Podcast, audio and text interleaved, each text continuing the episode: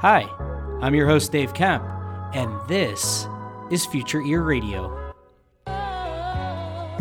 Each episode, we're breaking down one new thing, one cool new finding that's happening in the world of hearables, the world of voice technology. How are these worlds starting to intersect? How are these worlds starting to collide? What cool things are going to come from this intersection of technology? Without further ado, let's get on with the show. All right. So we are joined here today by Richard Einhorn. Richard, tell us a little bit about who you are and what you do.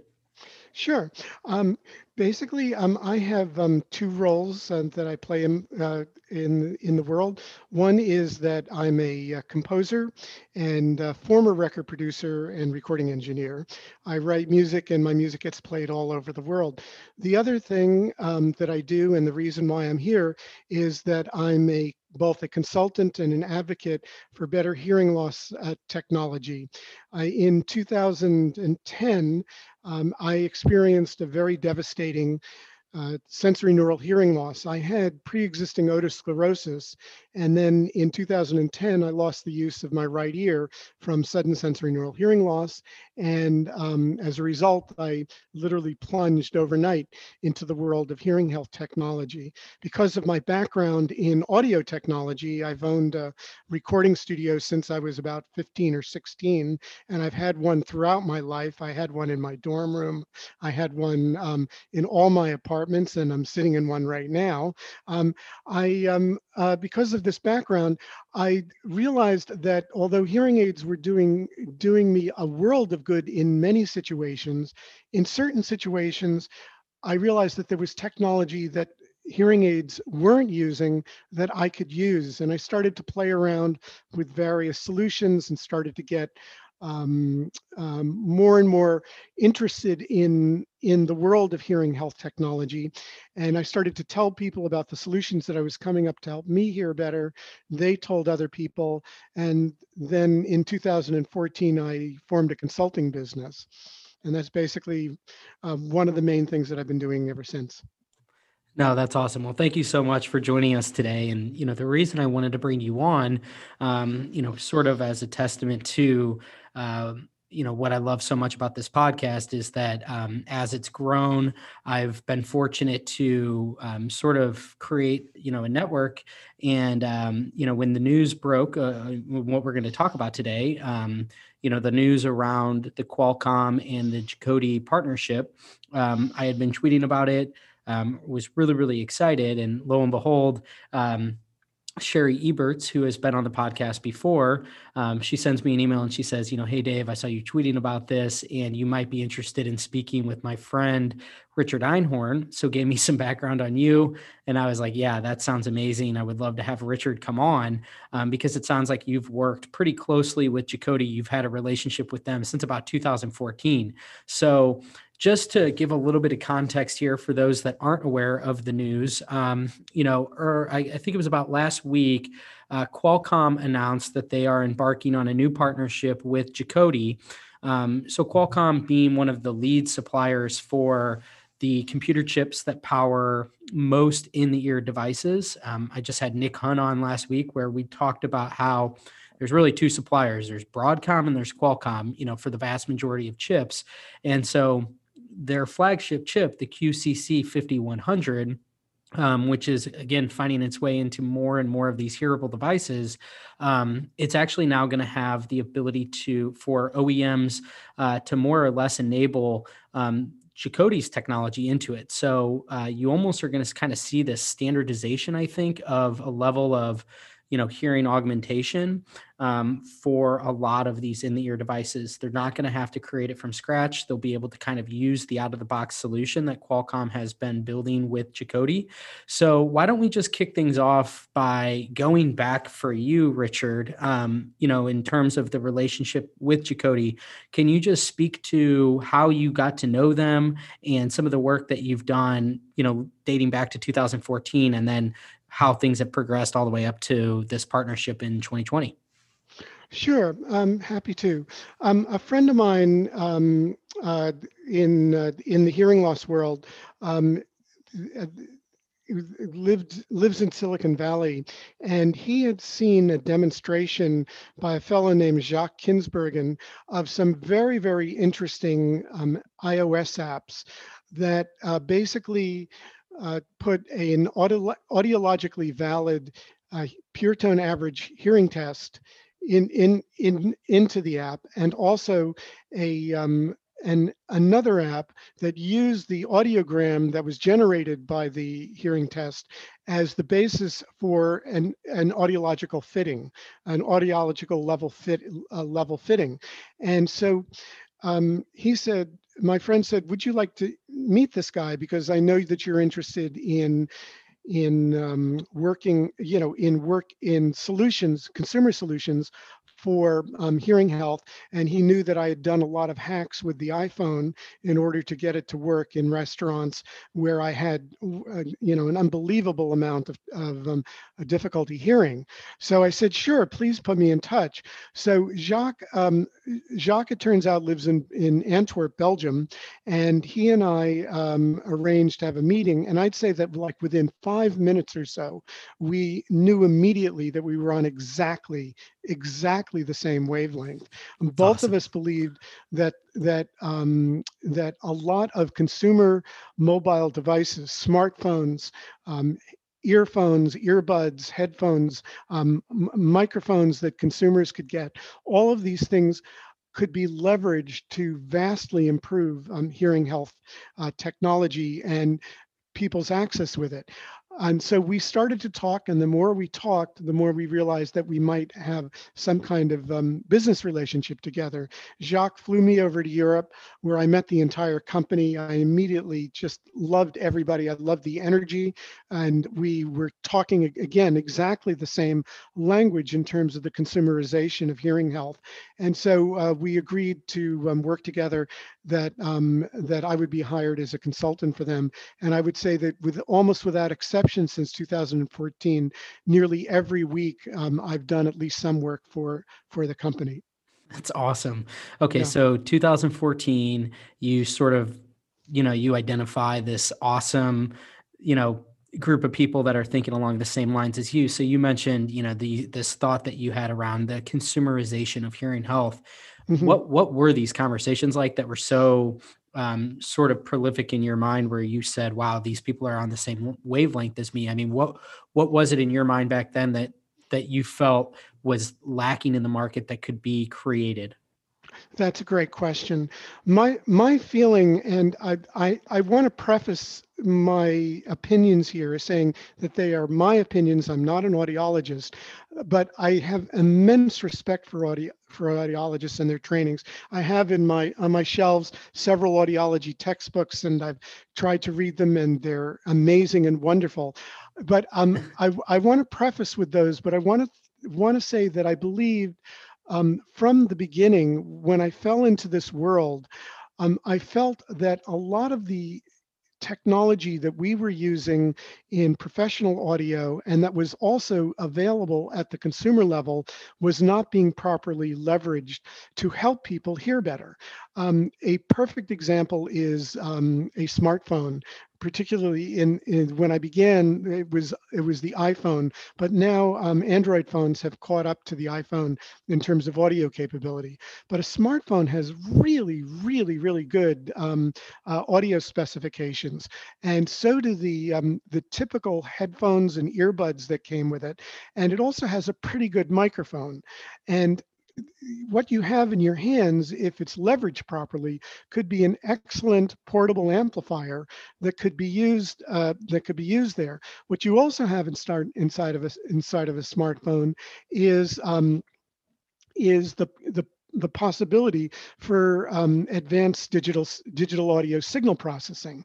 Um, the um, as a matter of fact, in my business, which is music, and I do a lot with computer music and electronic music, um, you can do um, you have all the things that you need in order in in order to do a lot of very very sophisticated signal processing just literally in your pocket.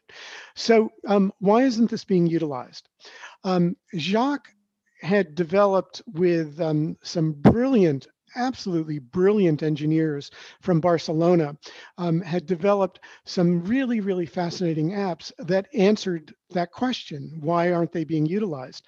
Um, among those apps, and these were all for iOS because at the time um, that platform was um, a little bit more congenial for audio, for advanced audio uh, technology. Um, uh, one of those apps was a literally a, an empirically valid uh, pure tone average hearing test.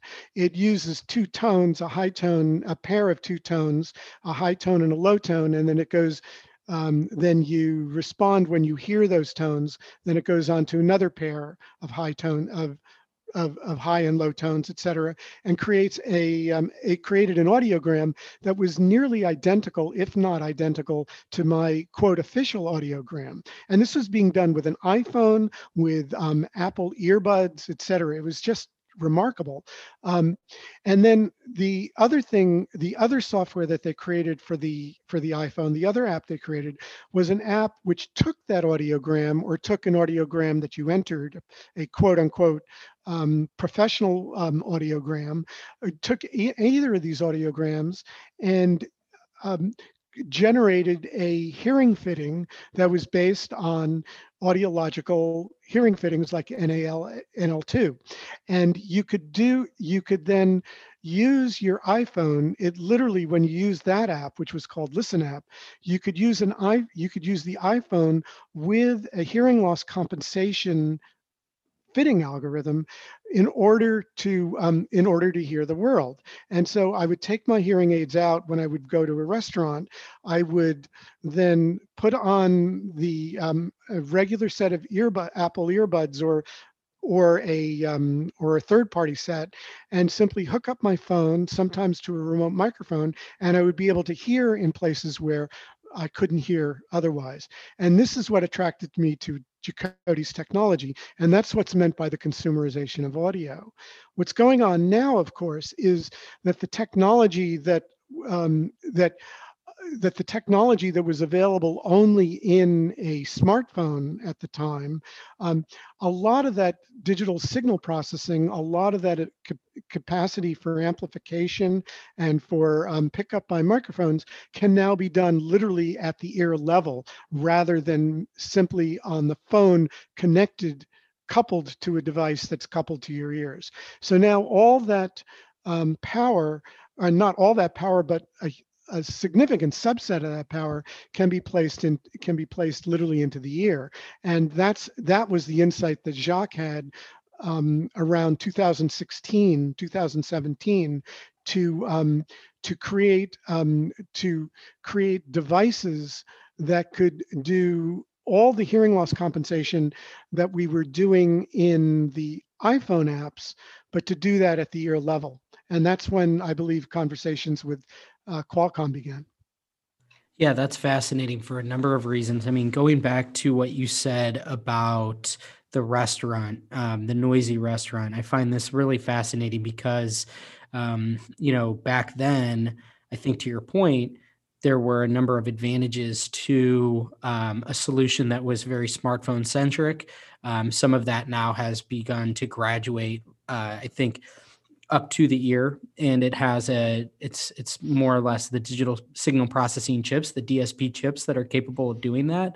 Um, but i think that what i what i find really interesting about this whole thing is you had um, you know jacques and his team coming at this from the approach of uh, you know they started at the app level more or less. They started kind of with the software and they realized that there were gaps you know in the market and gaps for the for the patients more or less um, in terms of how they use it. And so when you were back in those early years 2014 and on um, did you get the sense that this was going to be a precursor for you know the way in which uh, consumer devices in general would be able to kind of graduate toward? It was you know more or less it was manifesting itself through an app and one day you thought okay this will probably you know be able to move into something that can be done all at the ear level. I'm just curious like those conversations that you were having back then was that always the mindset was like you almost had to kind of just bide your time as technology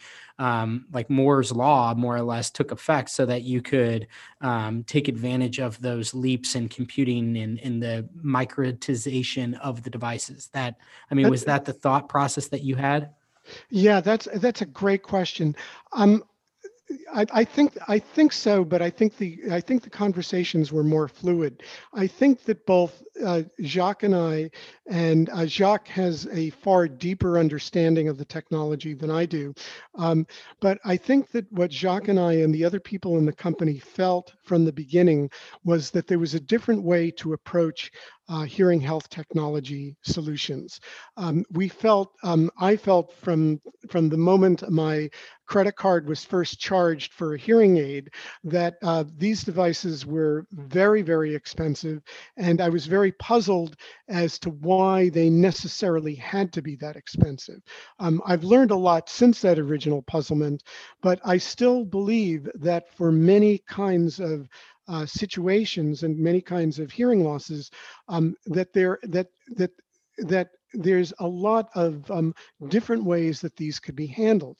And if you start looking at it, um, as we both know, um, somewhere between um, 20 and 30% um, maximum of the people who need hearing aids actually get them. And I think those, and if you actually look around the world, those figures are even lower.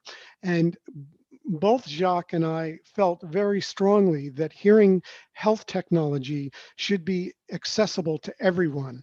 And when you start thinking of the expense and also the um, considerable um, um, uh, amount of time it takes a consumer to simply be able to put something in his or her ear and amplify sound, it seemed to both both him and me ind- independently and then as we had conversations that there was a different way to do this.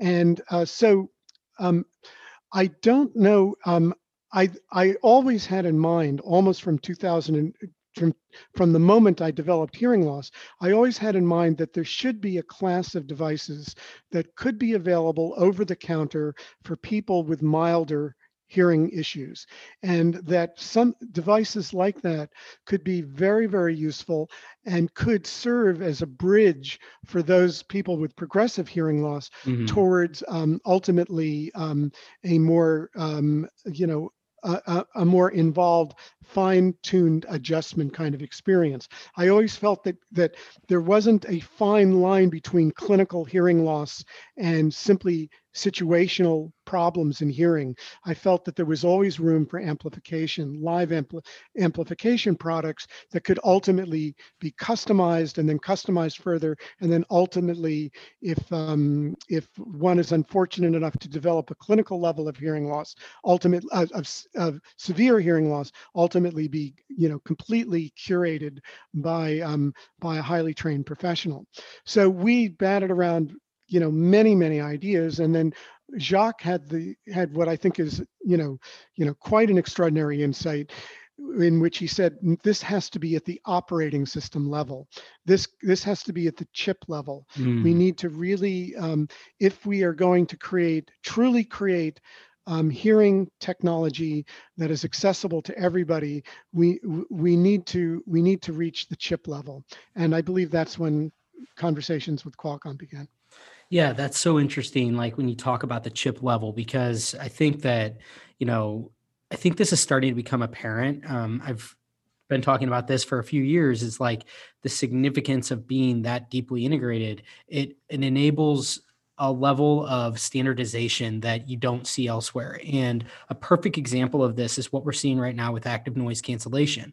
Just about every new device it's about $100 or more that's coming out in the market they have active noise cancellation. And if you look almost all of them are powered by the Qualcomm QCC 5100. And it wasn't long ago that Qualcomm announced that they were basically going to enable um, active noise cancellation for that type of chip. It was going to be like an add-on, you know, kind of think of it like that. And so we're seeing the same thing now. And this is what's so exciting about this partnership is that, you know, we've been hearing about the OTC, um, you know, legislation. Mm-hmm. And, you know, to your point, I'm in full agreement with you. I think that we need we need an equivalent to cheaters in this industry. Um, you know, in terms of like the parallel being cheaters in optometry, um, which I had a guest on the podcast not long ago, Dr. Kim Cavitt. She mentioned that um, cheaters actually ended up growing the the whole optometry market. You exposed more people to a solution. I think the same would be for this industry if more like you said you know you only have 20 to 30 percent of the people that should have hearing aids are getting them now and it's probably lower than that. Um, so we need something that is at that introductory level. I'm a big big proponent of that. And I think that what's so fascinating to me about this whole partnership is that we've been hearing about like okay OTC OTC we're going to have these new this new classification of devices. But the whole you know uh, report came out during the Obama administration where he recommended it so that was at least 4 years ago and then we had everything happened since so this has been an ongoing thing for at least 5 years and we still haven't had anything come into market yet and lo and behold you have the technology just sort of working itself out. I mean, this is what I find so fascinating about technology is that inevitably it will just work itself out. And um, because you have, just as you outlined, this progression where it was limited to the smartphone um, and the the processing cap- capabilities that you were able to do there, and then you know give it time, and now it's being able to be handled actually on the device. So you have these in the ear devices that are now going to be able to support the type of hearing augmentation. And I think what's fascinating about this is it almost renders the whole OTC kind of conversation moot mm-hmm. because mm-hmm. you now suddenly just have these devices that are, you know, any hearing uh, in the ear device manufacturer, any OEM can they can create something that has a basic rudimentary level of and honestly, I think it's going to be better than just like a rudimentary level. I think they'll be pretty good. And I think that you'll have some specialization. I mean, you have companies like a Nuheara, for example, where they're kind of doubling down in this space. And so they're going to have advanced, um, an advanced test and, and the sophistication of their, um, you know, algorithms and all that will be uh, probably head and shoulders above the rest. But regardless, it is a rising tide that's lifting all ships. And we are going to see, I think, in two to three years, just about every single device uh, if the OEM so chooses, in the same way that they're all going to have active noise cancellation in the next few years, we're going to see a lot of them coming to market with a level of like hearing amplification. And that's what's so exciting to me is that we move into a territory then where just about everything that you put in your ear can serve this purpose. I, I couldn't I couldn't agree more. Um, I, I think that I think that this is really um, uh, you know, th- this is the way it should be. I think there's there's a lot of uh, misunderstanding, uh, in my opinion, of how um, OTC uh, hearing devices will actually be used. Um, I should say that um, I think of these things um, entirely from the perspective of a user because a i need the device and b i think that is the only way that these devices will can be sold yeah. and um, when you think about it um, with if you have somebody who has my level of hearing loss which is um, uh, officially a moderate to moderate severe hearing loss, um, bordering on the severe. If you have somebody with my level of hearing loss, the recommendation from audiologists is quite rightly to to um, take your shower, put your hearing aids in, take them out if you go swimming, but otherwise leave them in until you go to bed at night. Okay, mm-hmm. um, and that is hundred percent the the um, the way it should be. But now think about if you have a mild to moderate hearing loss. Yeah. Do, are you necessarily needing to have things in your ears the entire time? And the answer is often because I've had milder hearing losses, um, often no, um, mm-hmm. you don't need them in in your ear all the time. Um, however, um, in addition to that, you want, and many people today want a device they can stick in their ear for quote unquote lifestyle reasons in order to listen to music, to podcasts, mm-hmm. to take video calls. So the hearing aid quote unquote functionality of these devices is one part of a larger feature set, which is primarily consumer. And the situational live ambience amplification portion of an over the counter hearing device, and I'll let me switch terminology and say an over-the-counter hearing aid Mhm. will be situational. It will be it will be um, used for only a few hours a day at most, and used only in specific places where you need where you're going to need it. So when you think about it that way, do you need a um, a six thousand dollar pair of hearing instruments? Do you even need a thousand dollar pair of hearing instruments for something that you're going to be using mostly for lifestyle connectivity? And this is where this is where it goes. If you have a multitasking device that's in your ears that um, gives you the joy of music, you say you have a mild um, mild hearing problems, and you you you um, you have something that provides you the joy of music, uh, gives you podcasts, gives you um, uh, audio books, et cetera, et cetera, et cetera. And then when you need it in a restaurant or maybe even at a business meeting or in a classroom, when you need a little bit of extra zets, boop, you just flip on the hearing aid functionality or call it transparency mode or call it headphone accommodations. I don't care what you call it, but Mhm. whatever you do call it, you just flip it on, boom, you have that, and then you turn it back off again and it goes back there. That's the consumerization of hearing technology, an affordable multitasking device that's in your ears that, that can help you in the situations that you need it, suitable for mild to moderate hearing loss at most. Wow. I mean, uh, for anybody that has been a, like a longtime listener or follower of my blog knows that I've just been vigorously nodding my head because uh, this is like this is the thesis that I had when I started the whole blog and, and the podcast um, was that, and I actually will take it a step further. I completely agree with you. I mean, I think that this is such an important point to understand is that the if, if you start to view this in, through the lens of th- there are multiple use cases for these devices, like if it's a spectrum, um, some appeal to the lifestyle side and for the call it the mild loss or maybe no loss end of the market. And then obviously you have the hearing aid functionality that applies toward the more severe. But I think what again is even a- another point to this is that when you when you have 100 million pairs of AirPods out in circulation, it does two things. First of all, it normalizes the fact that people have things in their ears, right? So that's going to kill stigma. I am a adamant believer that the way that stigma will actually eventually just die is that we're all going to walk around with things in and around our ears for extended periods of time. So that's the first thing. The second thing that it does is it encourages developers, designers, the whole app economy to start building applications for our ears. We're actually in the process of seeing this happen now in real time.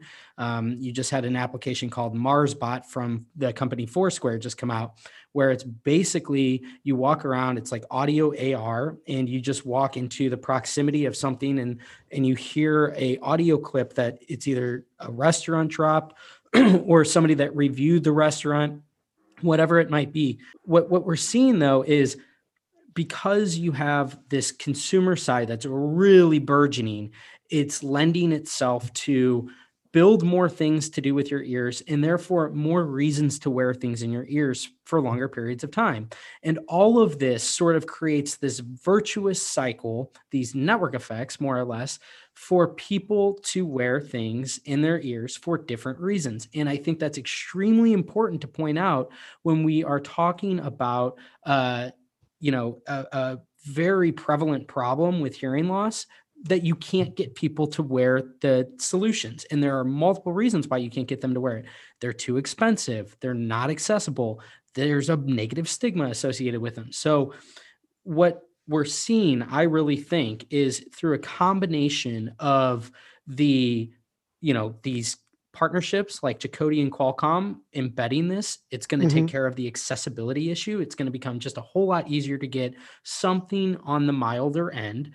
Um, and it's also creating more and more users, more or less, which are incentivizing for the people that build things, the software applications for our ears. And so, actually, the people on the moderate to severe end benefit from all this too. I mean, the huge boom in podcasting is a net benefit. I mean, if you're a hearing aid wearer and you're wearing hearing aids for 10 hours a day, you have the ability to seamlessly consume a podcast at any given point and it's sort of invisible. That's really, really cool. But that wouldn't really exist if the only market for podcasters are hearing aid wearers, right? It's a large reason why there's so much incentive to create podcasts is because there's a hundred million pairs of AirPods out there and all the other devices out there. It's this behavioral change. And so this is so interesting that you've sort of it sounds like you and Jacques and, and others were kind of coming to the same realization that when this whole market grows from the mild end all the way up, everybody benefits in a, in a certain way because so much of this is fluid across the whole spectrum like the Exactly. way in which you use these devices whether it be the types of amplification i mean if you have somebody that has like you know most hearing losses are progressive loss. So if you get into the door early on say i'm 45 years old and i i'm not going to buy a hearing aid because i don't feel as if i have a problem that constitutes a hearing aid. I'm not on that end of the spectrum but i want some of that functionality chances are i'm going to get in the door i'm going to use something i might then graduate into something and then i might graduate into the point to where i want an audiologist i want to like have a full hearing aid fitting whatever that might look like but it is a journey and i think that enabling that the mild to moderate end of the spectrum is massively important in so many different ways to the overall adoption of you know hearing solutions and ultimately trying to solve how do we get more people to treat their hearing loss Yeah, uh, David, I think you're, I think you're, I think you're hundred percent right. I think there's another piece of this which is very interesting and important to understand about the Qualcomm Jacoti uh, um, um, um, situation as well, which is that if you if you look at um, the um, the way in which the majors, quote unquote, have approached hearing health and actually health um, uh, health technology in general in terms of its consumerization. At the moment, it's kind of like the wild, wild west. Um, you've got um, uh, you've got um, all sorts of different levels of um, verification and verifi- verifiability, and also all sorts of different levels of validity and robustness of data. Um, it, for example, um, Samsung in its offerings uh, for um, quote unquote hearing health functionality, in addition to supporting made for Android hearing aids, uh, Samsung has a whole bunch of features like enhanced ambience and things like this, all of which, um, and also um, a hearing test, a beep, uh, uh, a beep level hearing test. But there's no um, external quote science there. There's a lot of there's a lot of information in the consumer electronics audio space about you know tech you know about there's a lot of research on how to enhance audio in the consumer electronics but it's not audiologically based. And it's likely that samsung is using that plus a combination of audiology. Um, apple on the other hand has a very different way of uh, looking at it it's more health oriented in in the in the more formal sense of it um, you can store audiograms in the health app for Mhm. example you can use those audiograms then um, to um, as part of headphone accommodation with the AirPods Pro in Mhm. order to set personalization. So there's some integration of consumer uh, level um, hearing um, compens- hearing um, hearing enhancement and health hearing health um, things. What's interesting about the Jacoti um, Qualcomm uh, collaboration is that Jacoti has a QMS level um, medical system. You know, they've registered uh, Listen app, the the iOS app, with the FDA as a medical hearing device. Okay. So, and what you have is um, audiograms that are empirically valid. So, what you have with Jacoti and with Qualcomm is the opportunity, if a company wants it and if a user wants it, to uh, tap into valid data you know, in order to track one's hearing and also tap into what 70 years, 80 years of audiologic of legacy audiological information on how um, how best to compensate for hearing problems. So this is a new level of of um, I uh, formality might be mo- one word, but but seriousness I think is a more appropriate word. This is approaching hearing enhancement in a very serious way, so that there's a fine continuum between consumer level hearing enhancement and hearing hearing health, hearing loss compensation. And that's a really important component about this. In other words, hearing health technology is growing up and this is this is an example of it. Hearing I health technology is growing up in- on a consumer platform, I should say. Obviously, it's very mature in professional medical platforms. Well, no, I think you make a fantastic point there, though, which is that you know you have this, uh, you know, more professional, medically oriented aspect to the consumer side that we haven't Right. really quite seen, and I think that's really important. And uh, I love that you mentioned Apple in there too, because I think that again, what I think this does, uh, what the net result of all of this is that you get more people to become aware of this, right? It's a giant mechanism to drive awareness and exposure. And so AirPods Pro are a great example. Like I'm sure that future iterations, if they see that, you know, a lot of these, you know, their big competitor, like Apple's the one, you know, outside of Broadcom, the uh, one chip manufacturer now because they make all their own silicon. Um, they, you know, with the H1 chip, I'm sure they're going to be matching tit for tat with um, with Qualcomm, you know, with a lot of the different features. And so, will I'm sure Apple will be just as prominent of a player in this space. Um, but because of, I, I think, like as consumers, we all benefit because, like you said, by having a company like Jacoti in the mix, and I love having your perspective here as a you know musician and somebody that comes from the pro audio space. So I think you can really speak to the legitimacy of the way that these you know the way in which these are actually working from like the processing level and the the sound output um, and the quality of it um, but i think that what's so exciting about this is that as these two compete um, and it becomes more top of mind in the public where you start to have people that say i had no idea that i could upload an audiogram. Like what's an audiogram?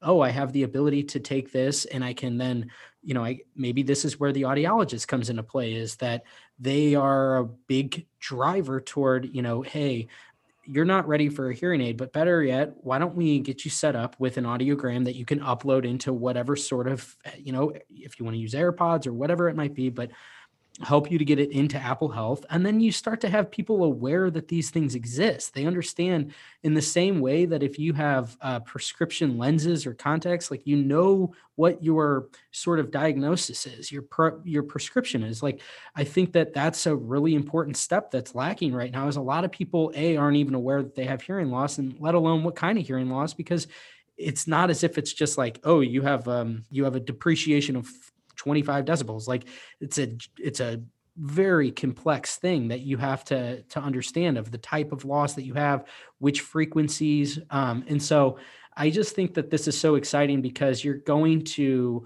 you know as these types of features become sort of just like out of the box and you can enable them with one press of a button or you do a quick hearing test um, that's standardized because of these types of integrations at the chip level I think the net benefit though is you just have more people that are now becoming aware of this and and then they want to eventually graduate into more sophisticated solutions as time goes on. So um, in my opinion, this really is it's I don't know what the counter argument to this would be, um, especially given that you have like this responsible party like a Jacoti that Exactly. it's not as if they're just coming in and they're layering on like this level of amplification. They're just turning up the dial. And, you know, there's a lot of science that's going into this, a lot of thought that's going into this. And I think this is just a really, really positive thing for this whole industry, but more importantly, for the general population that clearly is suffering at a large level of hearing loss and they're just not really treating it at scale like they should be. I, I think you're I think you're absolutely right. I wanted to go back to um, an earlier point that you made, which I think is really, really, really important um, to understand, which is that um, which is this issue um, that you mentioned of um, scale and of um, ubiquitousness and of um, of being able to um, lift all boats. In other words, the people who, you know, it's a little bit uh, like the way I think of gluten-free products, right? Yes. It, it, it's a really a very big, you know, it's very very big with gluten allergies that have come up, and so there's a plethora of gluten-free products around. And the people who benefit the most, of course, are the people with celiac disease, because now they can have 100%. a wider, wider thing. And it's exactly the same, um, it's exactly analogous to the situation with hearing. The people who will benefit most from the consumerization of hearing health, well, there are two people, two, two cohorts that will benefit. First of all, those people who couldn't afford or couldn't find hearing health technology around the world, not just in the United States, but in Africa, in um, in South America, in um, in uh, on Native American reservations here, on and other places where hearing health is almost completely um, uh, unknown. Uh, mm-hmm. So um, those are the those are the first people who are going to benefit from this consumerization worldwide. The other group I think that's going to really seriously benefit from this are people with more severe hearing problems. Yes. Why? Uh, I'll, I'll, why? Because of this. Um, you're talking now not just about a single device. You are talking about a single ear-worn device, but you're talking about ubiquitous connectivity mm-hmm device.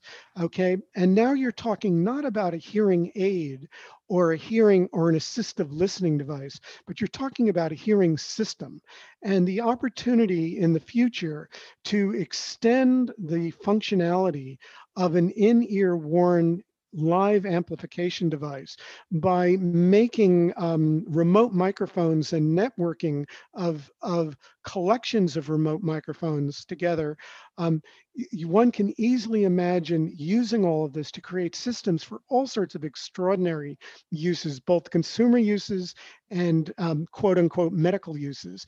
A consumer use might be to have fun at a bar, for example, with everybody with microphones with their with their in-ear devices and microphones all spread spread out around the place playing some sort of a game. But a consumer use is everybody sits down with an with a you know with an in-ear uh, over-the-counter hearing device, um, sits down, puts their um, mobile phone on the table, those microphones are all interconnected automatically on a friend's network. And now you're talking about really serious transformative transformative hearing um, hearing assistance in a in a social environment that almost everybody I know, including myself, who has a hearing loss, struggles mightily with. So you're talking about you know really really major levels of improvement um, to um, uh, to the ability of people to hear and to function. And that means that a lot of us, um, I mean, I have friends with very, very severe hearing problems um, who can't afford um, very, you know, can't afford technology or don't have access to it for one reason, for one reason or another. But if you provide consumerization paths for this, mm-hmm. so the technology is affordable and interoperable, and that's another thing about the Qualcomm solution. Every you know, it's cross-platform. It right. will, you know, work with all sorts of other things. If you're talking about interoperable um, uh, um, cross-platform devices, you're talking about the potential for a real transformative um, moment in in in the history of hearing health. In my I, opinion, I couldn't agree more. I mean, the I love this whole thought process that you're laying out here around this consumerization, right? And like this idea where you have um, you know the consumerization side leads to better use cases for the medical side like that analogy that exactly. you made with gluten and celiacs that's so on point because um, i'm thinking right now like of the whole new bluetooth le audio you know so right. like what you mentioned there you outlined this idea where i think you're so right where you'll probably see like one of the features of that is you know for the listeners is that um there's this whole single output of audio that um, multiple pairs of devices can stream into. So it's uh, like a broadcast ability. So think about this again, using your um, example that you described at the bar. Um, one example of this might be that you know everybody that has a pair of AirPods in their pocket, put them in, and then you know you have this single source of audio, this like remote microphone. It might be some sort of game that you play at bars or whatever that might be, right? And so this becomes popular again, it comes back to this idea that like suddenly the people that made the mobile ecosystem run, all of the developers come in and they start building applications around these kinds of things. Again, off of the off of the notion that you have 100 million plus people with AirPods walking around. So you have this huge market of people, but then lo and behold, you kind of have on the side, you have these hearing aid users that get to benefit all from all these things too. And it exactly. might not just be these games, it might just be that I can stream at a table um, you know a remote microphone that i place and let's say that we have two people with hearing aids we just set one remote microphone maybe it's just my phone in the middle of the table and it's like a directional microphone that i can just turn on and i can turn the outside sound off and i can have a really pleasant conversation wearing my hearing aids like this is what's so exciting to me again is this consumerization side of things yeah. is it's going to drive so much innovation because it's incentivizing. It's huge. It's a huge market that the hearing aid market in isolation would never be able to incentivize the types of applications that are going to be developed from the consumer side of things. And it's just, I think, a fascinating way to look at things is to look at through the lens of you're this secondary beneficiary that gets to take advantage of all of this innovation that's being built off of the back of like the consumer side of things. Exactly. So there's there's a lot of of that that's going on too that I think is important. I think I, I, exactly. I think the I think the I think the issue here is that there's a lot of um, there's a lot that can be done through this consumerization and also through the through the open through the issue of an open standard and essentially um, getting down to the chip level which again was jacques insight um, and a brilliant one i think mm-hmm. um, enables us to um, create um, all sorts of all sorts of opportunities for um, different devices from different manufacturers to play well together. And again, um, again to use an analogy, um, that that I that I often use what comes from my um, from my background in music. In 1982 and 1983, um, up until around then, uh, you had um, fairly flat sales on synthesizers. They were growing in the music industry. They were growing at a at a you know, at a reasonable clip, but nothing really to write home about. And they were basically a niche player within the larger music music industry. Synthesizers were not that big a deal. Pianos, um, uh, uh, guitars, trombones, etc. They were the big players. And then somebody got the bright idea to create an industry standard protocol that would enable you to hook up one synthesizer and have it play another. And this was mm. called MIDI, the Musical Instrument Digital Interface. Nobody thought very much about it. I think they thought it was kind of a cool idea. Mm-hmm. But what happened was that everybody realized, my God, you can create, you can hook not one synthesizer up, I can hook up 16, mm-hmm. and I can mm-hmm. put a computer in the middle, and then suddenly I can start to create um, all this music from it. So from this one simple ubiquitous standard, from this from a standard, a protocol that enabled you to connect third-party devices together simply and seamlessly, um, what you were able to do was to create completely new industries, completely new economies of scale, completely completely new ways of making music. And now every single thing that I learned about making music up until 1983 is obsolete. There is not a single thing that I do on a day to day basis that almost all composers do that hasn't been transformed by MIDI. And my personal feeling is that, in a general way, the over the counter um, um, market for hearing devices will do something very similar. You're Mhm. going to have standardization, you're going to have interoperability of devices, you're going to have new devices that nobody could have even thought of. You're going to be seeing the leveraging of academic um, uh, signal processing technologies um, develop extremely rapidly, like blind source separation and similar kinds of AI and uh, machine learning based algorithms. You're going to see a um, active noise canceling probably morph into something far more sophisticated than simply getting rid of a little bit of background background noise, uh, air conditioners and things like that, or Mhm. airplane noise. This is what this means. It means that a an industry that's a few billion dollars, you know, is now suddenly tapped into an industry that's worth over 500 billion dollars Right. and and the the transformation and the opportunities for everybody not just for me as a user but for companies um, to um, to grow is just in my opinion extraordinary and the real and everybody five years from now will be asking themselves the same question why didn't we do this 15 years ago Yeah. why didn't we do this you know i mean it's just it, it's absurd that that we don't have in, that interconnectivity um, is still a problem with um, assistive listening devices and hearing aids. It's absurd that wireless connectivity to mobile devices is a is an optional feature and not a standard part of a hearing aid um, and cochlear implant. Um, these things will these things will all become common, not not merely common. They're already common. They'll become standard. Yes. No, no doubt about it in my mind. Yeah, no, that's so well said. I, I I just think that this whole idea of standardization, you're right. It's uh I always go back to this quote too that um the Spotify CEO Daniel Ek said. He said uh you know, he was talking about like the valuation of Spotify and and audio in general and he lays out, you know, in this he kind of li- issues this preamble talking about the value of video, the value of text and and basically he comes to the conclusion he's like are our eyes really worth 10 times more than our ears?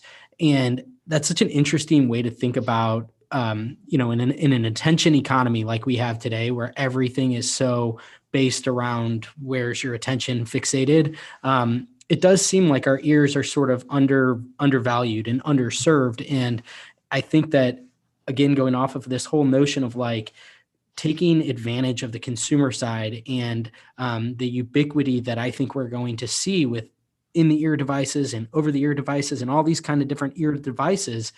You look at a lot of these other external trends. Microphones are getting way cheaper and way smaller and way more powerful. Speakers are getting, you know, it's like all of the little components that go inside of these devices are becoming more and more miniaturized. A lot of the sensors, the machine learning algorithms, the data science that resides behind it to make sense of all this is becoming so much more sophisticated. Edge computing's going to be right on the horizon where we're going to be able to process a lot of this stuff on device. That's a big reason why we're able to do what uh, this Jacoti partnership is laid out is because the Exactly. system on a chip that Qualcomm's developed is so sophisticated. We're going to just keep seeing more and more iterations of this. So it certainly does feel a bit inevitable that we're going to just continue to see more um, more possibilities unlocked around how these things can work in tandem um, in an ambient computing environment you know like where do these things come in? I think they're going to constantly be sinking in and out. And again like i think that from like an industry perspective and just for a patient perspective is to look at that and say like you know again if if if these things are going to come to fruition there's just more and more incentive I think ultimately to wear these kinds of devices because you're going to be able to do just so much more with them. In the same way that your phone progressed over the last 10 years in terms of you're able to almost do anything with your phone today, um, at least in terms of what you can do with a computer. I mean, you can do everything with the phone, if not a lot more. Um, I think we're going to see a very similar trajectory with in the ear devices. And again, I just continue to think that that's going to open the door to so many new use cases that they might have a facade that is consumer facing, but there will be portions of them that are extremely applicable to medical applications that are going to cater really nicely to folks with mild, mild, moderate, severe, profound, whatever type of hearing loss, we're all going to benefit from these things because it's, again, it is that rising tide that lifts all ships. There will be a level of standardization, like you said, um, that will, I think, just gradually rise higher and higher in terms of what anybody can get sort of out of the box. Yeah, I think I think I think you're absolutely right. I think the I think the main I think the main thing here is that um, that there's there's a lot of concern I know in the audiology industry and in the hearing and in, the hearing um, uh, uh, hearing aid industry that this is going to um, eat into sales. Um, my personal feeling is that there were definitely going to be changes and yes. definitely going to be things that, that are going to be different. But I strongly feel that if we can have people understand that their lives, that people without quote unquote hearing loss, clinical levels of hearing loss, uh, if we can have people understand that their lives can be improved simply by able to put something in their ear and hear a little bit better in a lecture, a little bit better at a, a, business meeting, a little bit better at a restaurant. If we can get if we can get that, and that's the potential of this technology, then then there's nothing but growth. There's nothing but growth there. And I'm pretty darn sure we can do that because there's data that supports um, the fact that if you eliminate, um, if you create a better signal to noise ratio, for example, um, in um, in a lecture hall, the people who the people who are who have access to that better signal to noise ratio understand better and retain more information. So why wouldn't a student, if she had access to technology that could clean up the sound and amplify it, why wouldn't she use that if she wanted to get ahead in a lecture? Of course she would. And so the more people understand this, the more people will adopt this technology. The more these devices are visible, the more opportunity, um, and already everybody's used to people running around with things stuck in their ears. So it's not that big a deal anymore. Mm-hmm. But now that the devices are visible, that means there's more room for um, uh, manufacturers to create more interesting, quote unquote, i.e., more powerful kinds of devices. And this is just the most exciting thing. This is what I was thinking about in 2010 2011 this is why when uh, jacques had been thinking about this by you know and in his own much more sophisticated way at around the same time and when i met him in 2014 it was literally like we were finishing each other's sentences. You know it was just it was it was like oh finally somebody gets it. Yeah. you know?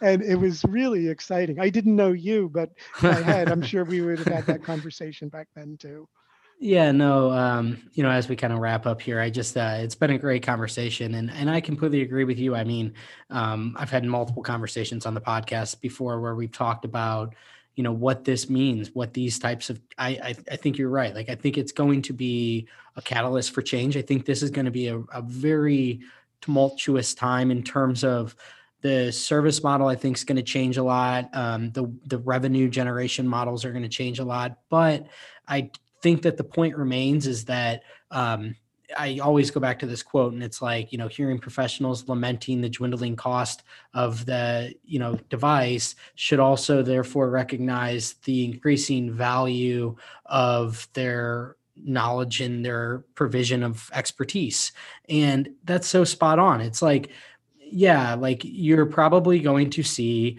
the margins of the devices get slashed inevitably because uh, you're going to just see more and more, you know, entrance into the market, and there's going to be a lot of uh, external, you know, pressure on the top that's just going to push itself down. But because you're going to have this, you're going to see this massive expansion in the market, and so I think that those that will succeed from the professional side of things will be those that are willing to adapt to this. And it's going to require a rethink in terms of how do you service potentially 10 times more of the patients that you had seen before. You have to readjust the whole you have to recalibrate the whole way that you deliver service. But that's not to say that it's like impossible to do. In fact it might be a really good thing, you know, in terms of how you can go about repositioning everything and repositioning your whole value proposition. So it's not very device oriented, it's more service oriented. So I'm very of the mind that there's going to be a lot of folks that figure this out that succeed and do really well because there's not going to be any shortage of people that I think will want experts. I think that there are going to be a lot of people that will be able to take things right out of the box and there will be a do-it-yourself element. You'll be able to self-program certain things you know to a degree. Um, but i think at a certain point it does it does become a thing where the opportunity for the professional is and, and all the hearing aid manufacturers is like you know you have this more sophisticated solution but you have to make people aware that like this is a journey. And so I think this is like where the whole rubber will meet the road is figuring out where do you fit into this process? And and and at what point can you sort of insert yourself into the conversation so that it makes sense from a revenue standpoint? You're not just spinning your wheels over um, a subset of patients that aren't quite ready for you yet um, but also finding that happy medium to where you do make that introduction and you establish that relationship so that when they are ready to buy something maybe more sophisticated or maybe they just want to consult with you and they want you to help guide them through this lifelong process that is their hearing loss to help match them to their solutions i mean so much of what we talked about today um, a common denominator is complexity I, I think that there's so much complexity that is going to enter the market in terms of this solution does this and this solution does that. I mean, your eyes can go crossed. And so by being an expert in all these different things and helping people to, you know, really make it digestible for them to understand like, okay, here's where I am, here's some options that match what I need and we'll monitor my progress. And and this will be you know the expert that i have throughout my life to help guide me along this journey. So that's just a really long-winded way of me saying that I think there's a lot of opportunity, but it will all probably be very, very much centered around how willing are you to change. And uh, I think those that are willing to change are going to do really, really well in the coming years because I think it's going to lend itself to people that have these types of really, really knowledgeable backgrounds in the physiology and the in the actual science of all this um, that can lend their expertise to you know any type of patient that is wherever they are in their journey. Yeah i think i think i think um, it's it's true. I think that people will will need i think that audiologists and uh, uh, uh, here uh, people that um, people that work with people with hearing loss are going to need are going to need to change. Um, this is um, all I can say is that, um, as I mentioned, everything that I learned back when I began my career in music has changed. We all go through this. Every single yes person goes through it. I'm again, um, I just want to re- reiterate the respect I have for audiologists and their same their knowledge and their passion and their commitment to patients is is you know with you know i i'm second to none in this. I think that they do you know the audiologists i've worked with have have to a person been been wonderful and dedicated to helping me. I this is not about removing the audiologist from the equation. This is about providing more opportunities for um, people to hear better and that provides in my opinion um, experts um, an opportunity to help those people hear better. And I think that I think this is the the, the ultimate win-win for those of us with hearing loss. Um, I just very very couldn't be more excited about it. yeah And again, you know, just to once again say it, I think that Jacoti's and Qualcomm's collaboration is an example of the hearing health part of this growing up that it's no longer that they're they're doing it in a very serious way in a responsible way and i think that that's an that's an indication that this part of the consumerization of health the the, the consumerization of hearing health is growing up and doing things properly. Richard that was awesome. So well said. I Man, this was such a great conversation. I enjoyed it. Uh, shout out to Shari. Thank you so much for connecting Richard and I. Um, you know, this was the first time that we'd spoke, and lo and behold, you and I are like kindred spirits. I, I feel like we see so eye to eye with all this, and um, just such an awesome conversation. I, I share your enthusiasm too. So it's going to be really interesting to watch this all pan out. Um, you know, I'll follow in the show notes of this. I will uh, provide all the links for the formal announcements around these uh, this partnership between Qualcomm and Jacoti, so that those of you that are listening can um, read more into it. Uh, but thank you, Richard, for joining me this week. Thanks for everybody who tuned in here to the end, and we will chat with you next time. Cheers. Thanks for tuning in today. I hope you enjoyed this episode of Future Ear Radio. For more content like this, just head over to futureear.co where you can read all the articles that I've been writing these past few years on the worlds of voice technology and hearables and how the two are beginning to intersect. Thanks for tuning in, and I'll chat with you next time.